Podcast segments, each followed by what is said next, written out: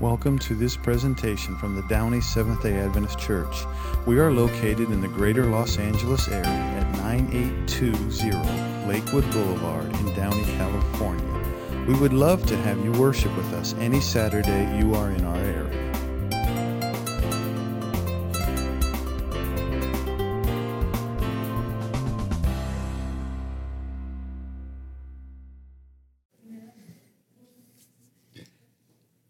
Have you ever been lost? I mean, really lost. Good and lost. Maybe as a child, you got separated from mom and dad in the store. And typically, if you get lost like that, it doesn't last too long. You usually get found pretty quick, but it's a terrifying couple of minutes if you're a small child. Or maybe you've gotten lost on a hike. You thought you were all pathfindery, you know, and you went up to the mountains and couldn't find that path. Maybe you've gotten lost in the car. I, am not one that gets lost very much. I always seem to know where I am. Um, knock on wood, I'll probably get lost now coming up. But I've had people actually call me at home and say, Where am I? Help me find my way home. I'm lost. Okay? Maybe you haven't been lost, but you've lost something. Right? What gets lost at your house? Keys. What else? Wallet. The remote to the TV. The cell phone. The mask. Can't go anywhere without the mask. Where's that stupid thing, right? We get lost. We get lost. You know, we're on our, our last uh, group of people that we've been talking about in our My 12 People series. We've talked about our family, our friends, our church friends. Today we're concentrating on folks that we call the unchurched. Now, some of us may be unfamiliar with that term. What does it mean to be unchurched? It's the term that we've usually said lost, right? The lost people. They're the unchurched. Because it's a little friendlier, right? I mean, if you went up to somebody that was far from God and you described them as lost, depending on the person, they may not take that all that well. I'm not lost. I know exactly where I am. You're the one that's lost, right? But if you tell somebody they're unchurched, that's kind of hard to argue with. Yeah, I don't go to church. I'm unchurched. So eh, it's a little friendlier. But it generally means the same to be the lost or, to be unchurched. And when you were doing your group, you might have, trying to write down your names for those groups, you might have had some overlap. You might have had a family member that was unchurched. Well, which group do you put him in? I put mine in family. Or your best friend may be unchurched. I put him under friends. You know, and, and put some of the other folks under um, the lost, the unchurched people. Maybe it's it is a friend. Maybe it's a coworker. Maybe it's a neighbor. Maybe it's the UPS guy. We've all made friends with UPS and Amazon guy, right? No, it's okay. You can leave my stuff on the porch. It'll be all right. You. Good and awake now. Okay.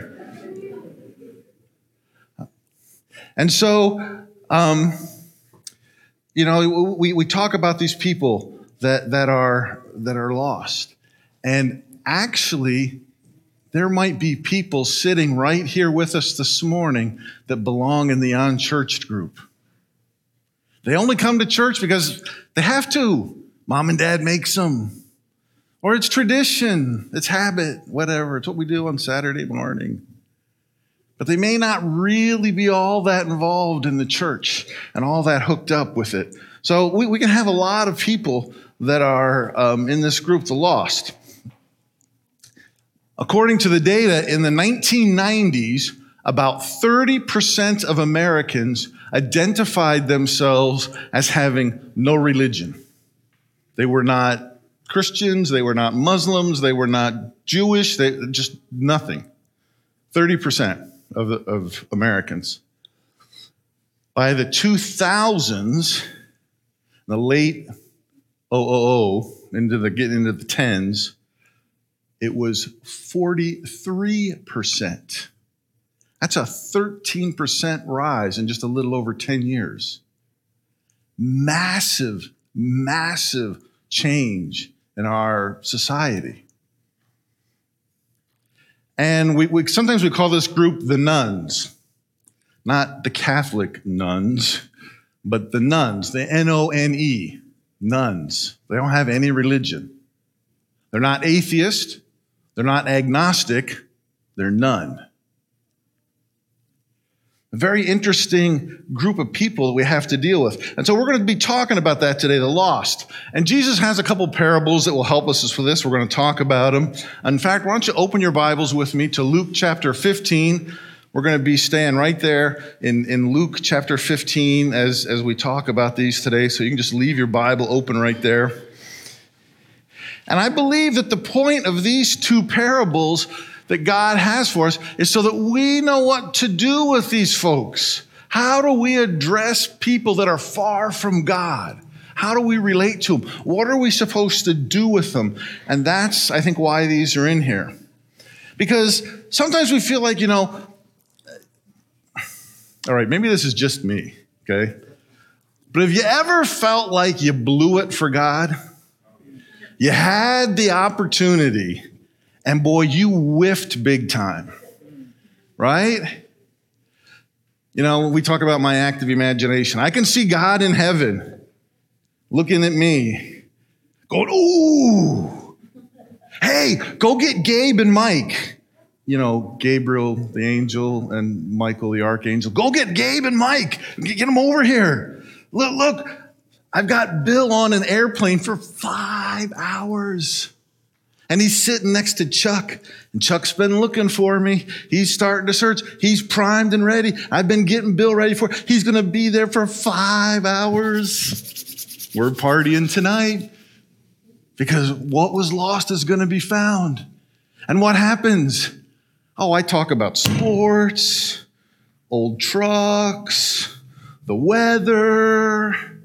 What do you do for a job?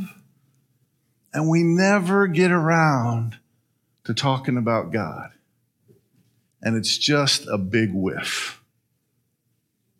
Right? You ever felt like that maybe? I blew it. I had the opportunity and I blew it. You know, what happens when my friend asks me, What am I doing on Saturday? And I don't mention that I'm going to church where they ask, Hey, man, I'm really having this crisis in my life. You know, this, this heavy thing's going on. I need to talk to you. Like, okay, I'll talk to you. But you never mention God. Or your relative comes up to you and goes, You know, you're different since you started getting all religious and stuff. What's going on? And you kind of brush it under the carpet and say, Yeah, yeah, it's, it's cool. And we miss the opportunities, right? Now, I'm sure you guys do better at this, and this is just me, okay? But sometimes I feel like I miss these opportunities. All right? And so that's kind of what we're talking about today. When we're praying for these people on our list, these 12 people, we're not praying for God to sit in heaven and wave his magic wand and make Chuck get saved over there because Chuck needs saving, you know. We're asking God to get us involved so that I can look for the opportunity to share my faith and impact Chuck's life. Right? And so we're not just praying for Chuck, we're praying for me. Sorry if there's anybody here named Chuck. You know, I tried to pick a name that I thought maybe we'd be safe with. Okay?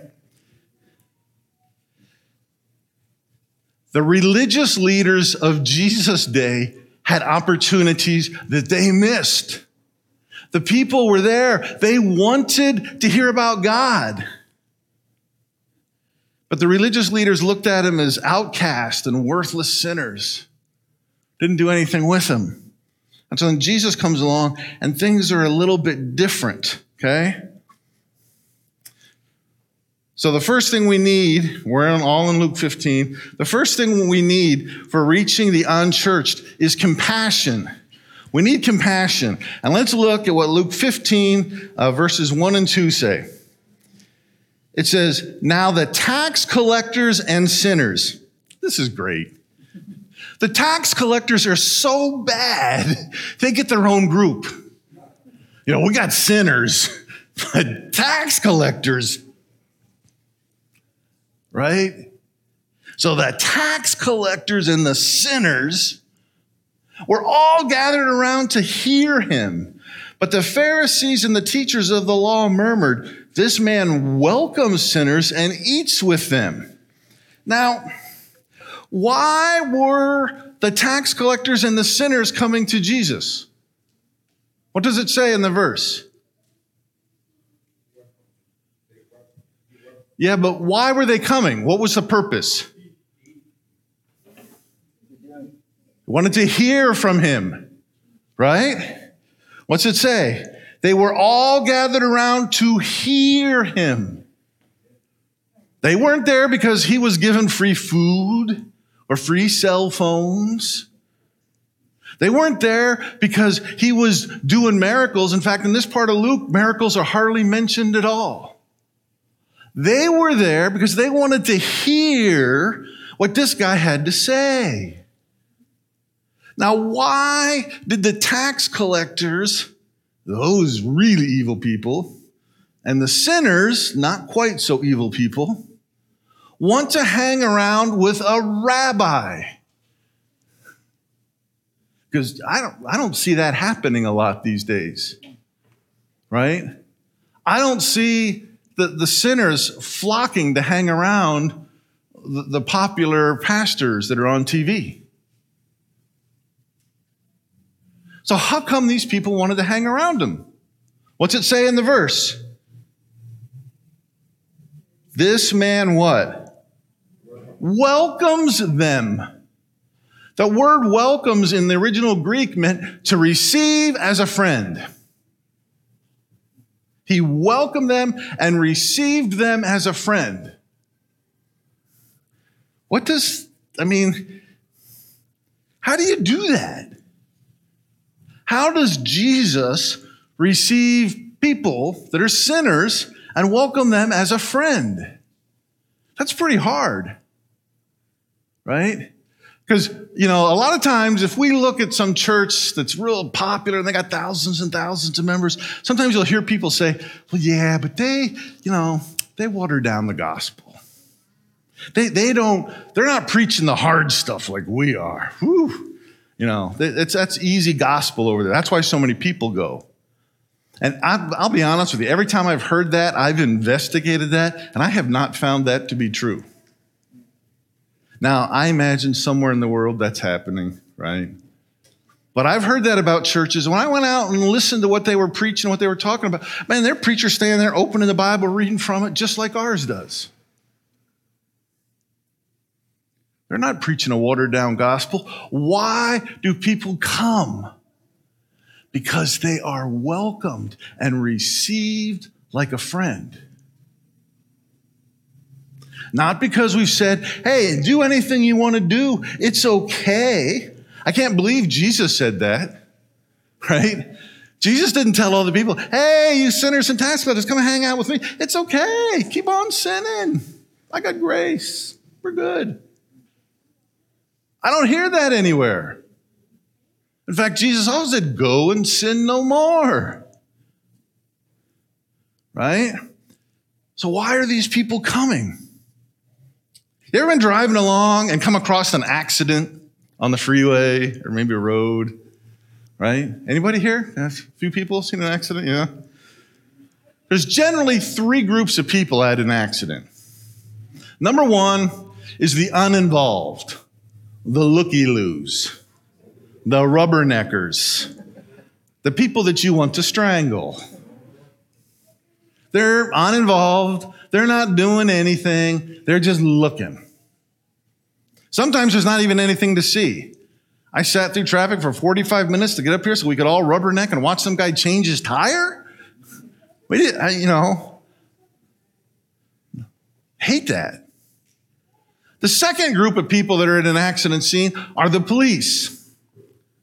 And they arrive to control the scene, redirect traffic, to look at what happened, interview witnesses, and do what?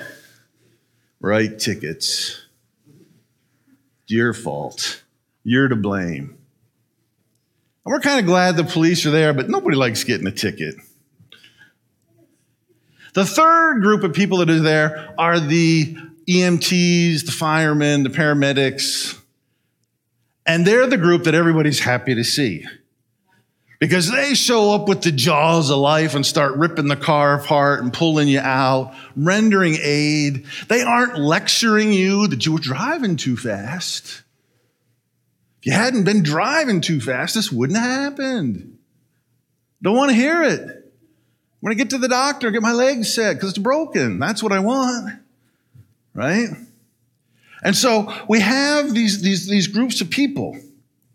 And sometimes the church can be a little bit like these groups of people. We have the uninvolved. Well, I put a dollar in the offering plate. Now Pastor Chris can go reach all the lost people.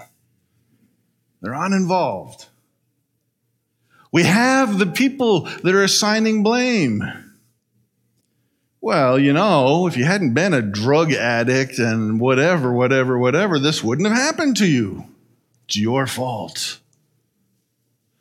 And if I be honest, a lot of times the church in general has fallen into that category, right?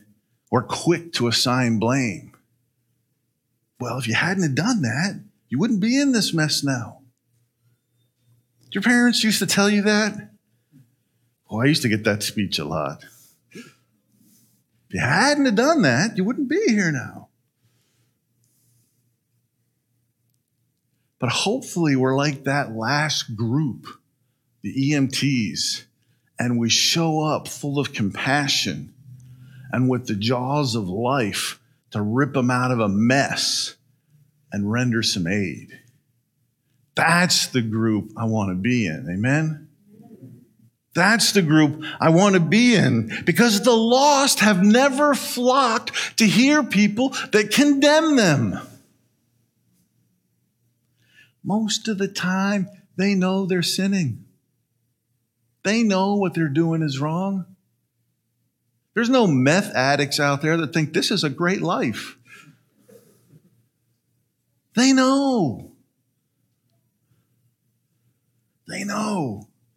Maybe we need a little compassion. And it's going to be tough. There's going to be tough days to try and figure out how are we compassionate about things we disagree with. Because when you look out in the world, there's a lot of things to disagree with. There's a lot of agendas out there that we think mm, maybe that's not for us. And how do you show compassion to those folks and love them and render aid, but not say what you're doing is okay? That's, that's a challenge. That's a challenge. But I think that's what Jesus did, and that's what we're called to do. All right, I've spent way too long on number one, so we got to fly through number two and three. Number two, the second thing we need for reaching the unchurched is effort. It's going to take effort. Okay? Back to Luke 15. Look at verses 4 through 7 with me. Suppose one of you had a hundred sheep and loses one of them. Does he not leave the 99 in the open country and go after the lost sheep until he finds it? And when he finds it, he joyfully puts it on his shoulders and goes home. And he calls his friends and neighbors together to say, Rejoice with me, I have found my lost sheep. I tell you that in the same way, there will be more rejoicing in heaven over one sinner who repents than over the 99 righteous people who do not need to repent. We've talked about this before. Sheep are stupid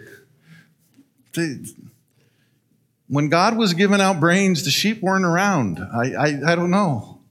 They're not very bright creatures. They're cute. They have wool. Most of the time, they're pretty friendly. They're not so bright. They will eat they will eat the food, they'll eat the grass, they'll keep it, they'll dig out the roots and eat the roots, and then there's nothing else to grow. So the shepherd has to keep moving them, make sure they don't kill the food supply. They'll only drink certain water. They, won't, they can't lead them anywhere. You always got to herd them. So it's a full time job watching these. And so the shepherd gets home at night and he counts his sheep and there's one missing. Stupid sheep. Told you to stay with the group. Right? Where's the sheep at? In the hills of Judea. And you go looking for them. 99 are safe, but you have to go looking for them. You know, sometimes we talk about sharing our faith and we say, I don't have that spiritual gift. And you're absolutely right, you don't, because sharing your faith is not a spiritual gift. sharing your faith is something we're all supposed to do. It's not, there's no thing listed there, sharing your faith in the spiritual gift list, because we are all expected to share our faith. Jesus gives us the command go and make disciples. Second Timothy says, preach in season and in out. David in Psalms says, Blessed are the feet who bring good news. We're expected to do this. It's not a spiritual gift because we're all supposed to do that. And how do you do that? One way is you may have to follow them into some pretty rugged terrain. In the late 1990s, maybe early 2000s, there was a pastor, Barry McGurdy, I hope I'm saying that right, pastored a 5,000 member church here in California. And something was happening that caught his attention. The porno convention was coming to town. And they decided they wanted to reach out to the people that were working in the porn industry. And so they started a church called the XXX Church, Triple X Church, with the express purpose of reaching young women that were working in the porn industry. Now that's some rugged terrain. They bought a booth at the porn convention they got a couple of women, they didn't let any men go. A couple of women dressed up, went and worked the booth and ministered to young women that were working in the porn industry and tried to shine a little bit of light into the darkness where they were. They got a million hits on their website. And that ministry is still going on, although now they reach both men and women working in the porn industry. That's rugged terrain. That's hard work. That takes effort. Not everybody can do that ministry either. For some of us, that's just too much temptation. The other thing that we have to do is meet them at their spirit, at their level of spiritual interest. You can't start, you know, at the end. If we related that to math, you don't start with calculus, right? Maybe some addition, some subtraction, a little bit of multiplication, algebra, geometry, trig. Now we'll talk about calculus. And you guys are all like, no, please don't. The late 1990s, I'm sorry, um, there was a, a, a pastor, a youth pastor, St. Louis. And there was a place downtown in St. Louis called Mississippi Nights, big club. They played a lot of heavy death metal, bands that were anti God, anti Christian. And the youth group decided they wanted to reach out to these people. So you know what they did? They got their pickup trucks, they rolled up to the concert about the time it was getting out. They set up a big tailgate party with their pickup trucks and they served burritos to the kids coming out of the concert who might be hungry and tried to show a little love and compassion to people who were lost. Why are you out here sharing burritos? Because we thought you'd be hungry, man. Does that have an impact on somebody's life? Absolutely. Booths and burritos, good ways to reach people according to God's commands. It was December 7, 1988, in Armenia. It was called the earthquake of 1989, but it actually happened in 1988. It was a 6.8 on the Richter scales with massive liquefaction of the ground, and it was rated the highest it could be rated for destructive capabilities. And in four minutes, 50,000 people died. 130,000 were injured. And massive areas lay wasted. Businesses were rubble. Dream homes were piles of splinters. Parks were covered in rubble and debris. The father of 10 year old Armand could not get to the school where Armand was because the roads were completely closed and blocked from all the rubble. And so he walked and eventually he got there. He couldn't recognize anything because everything was a pile of rubble. So he climbed up on one of them and tried to figure out where the school grounds were, where his son's classroom would be, and he began to dig with his hands, moving roofing material and rocks, wood a desk, and he dug. People told him, It's too late, man. Don't worry about it. It's, it's over. And he dug for 10 hours, 12 hours. His hands were a bloody mess. 24 hours. People pleaded with him to stop. 36 hours he dug. Finally, at the 38th hour, he heard a little voice Papa, Papa, you found me. You came. I told them you would come. He did not give up. The third thing we need if we're going to reach the unchurched is persistence. Persistence. It's going to take a while. Let's go back to Luke 15, verses 8 through 10.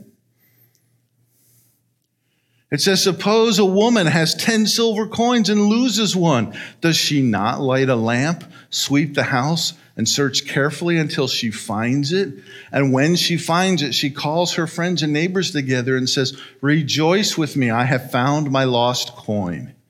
In the same way, I tell you, there is rejoicing in the presence of angels of God over one sinner who repents.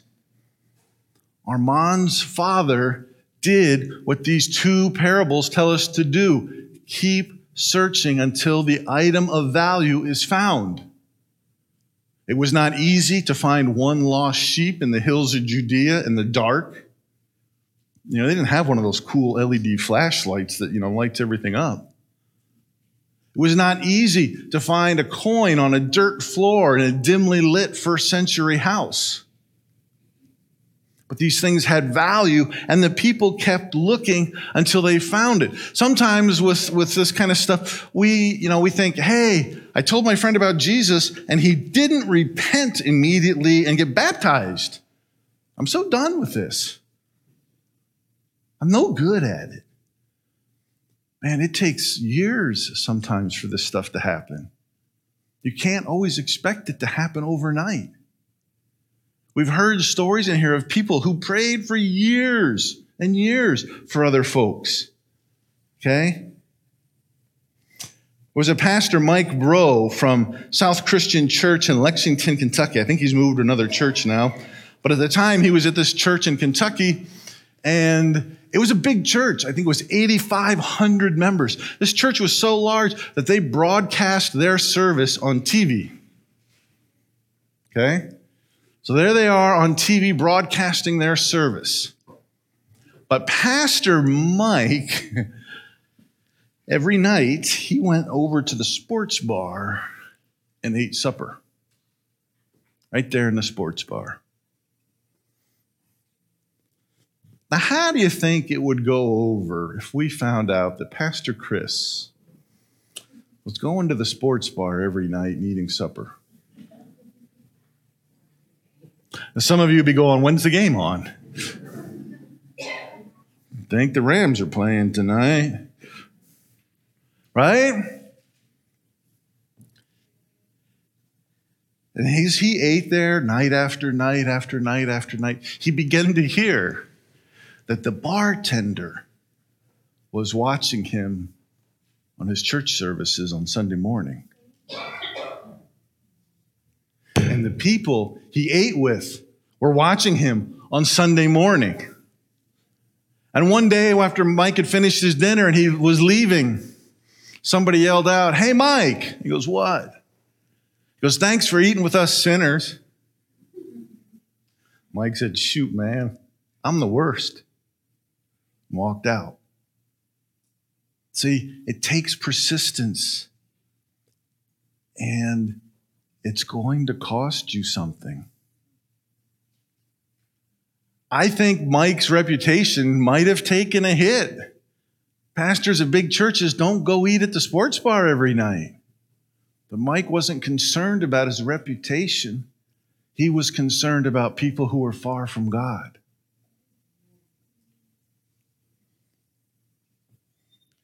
It's going to cost you something. It's going to cost you some effort. It's going to cost you some time. It's going to cost you some money. It's going to cost you maybe your reputation.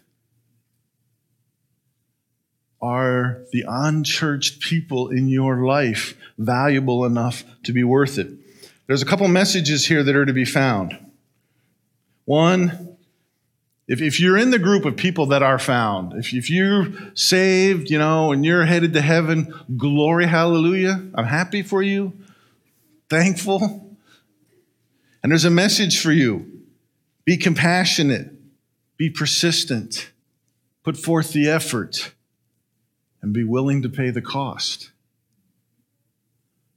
If you're in the group that may be not so sure, don't give up. Jesus hasn't given up yet, and we haven't given up yet. Amen? You know, you've never locked eyes with somebody who doesn't matter to God. Amen? but would you still think that? If you were coming into church next week, you know, hey, hey, Gustavo, hey, Tomas, hey, Evelyn, Hey, who's sitting in my seat? Or would you say, Hallelujah, somebody's here? What if you showed up and the parking lot was full? There was no place to park. Had to park out on the street and walk in. Maybe we'd have to get the golf cart like we did when we were working on the, the parking lot. Remember that? The golf cart? Yeah, golf cart was fun. We all liked the golf cart. Pastor, we want another golf cart. Wouldn't that be great? Would that be worth it? Would you be willing to give up that much?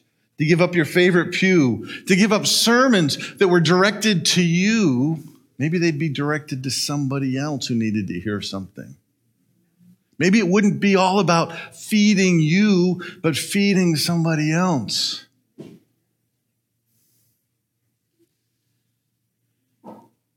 What if the people in the neighborhood mattered so much that we had to change our worship style and sing other kinds of songs? Maybe kind of music you don't like that much, right?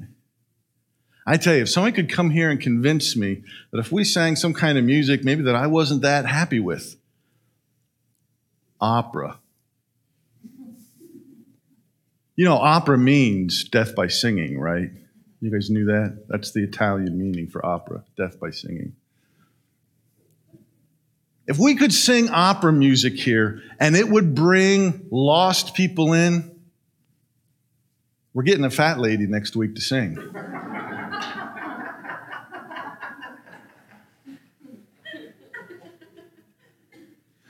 and I joke, right? But I'm serious. What are you willing to do? How much are you willing to give up to reach people that are far from God? How much are they worth to you? Because God gave up the glory of heaven and his crown for a stable and a cross.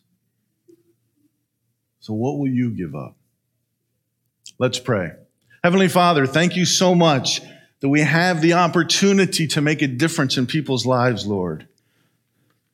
That we can be involved in this process. Sometimes it makes us uncomfortable, and sometimes we don't like it. But Lord, thank you for that opportunity. Thank you for the privilege that we have of being involved. Lord, we ask that you give us the courage to be bold, to look for opportunities where we can say something about you and make a difference in somebody's life. Give us the courage this week, Lord. In Jesus' name, amen.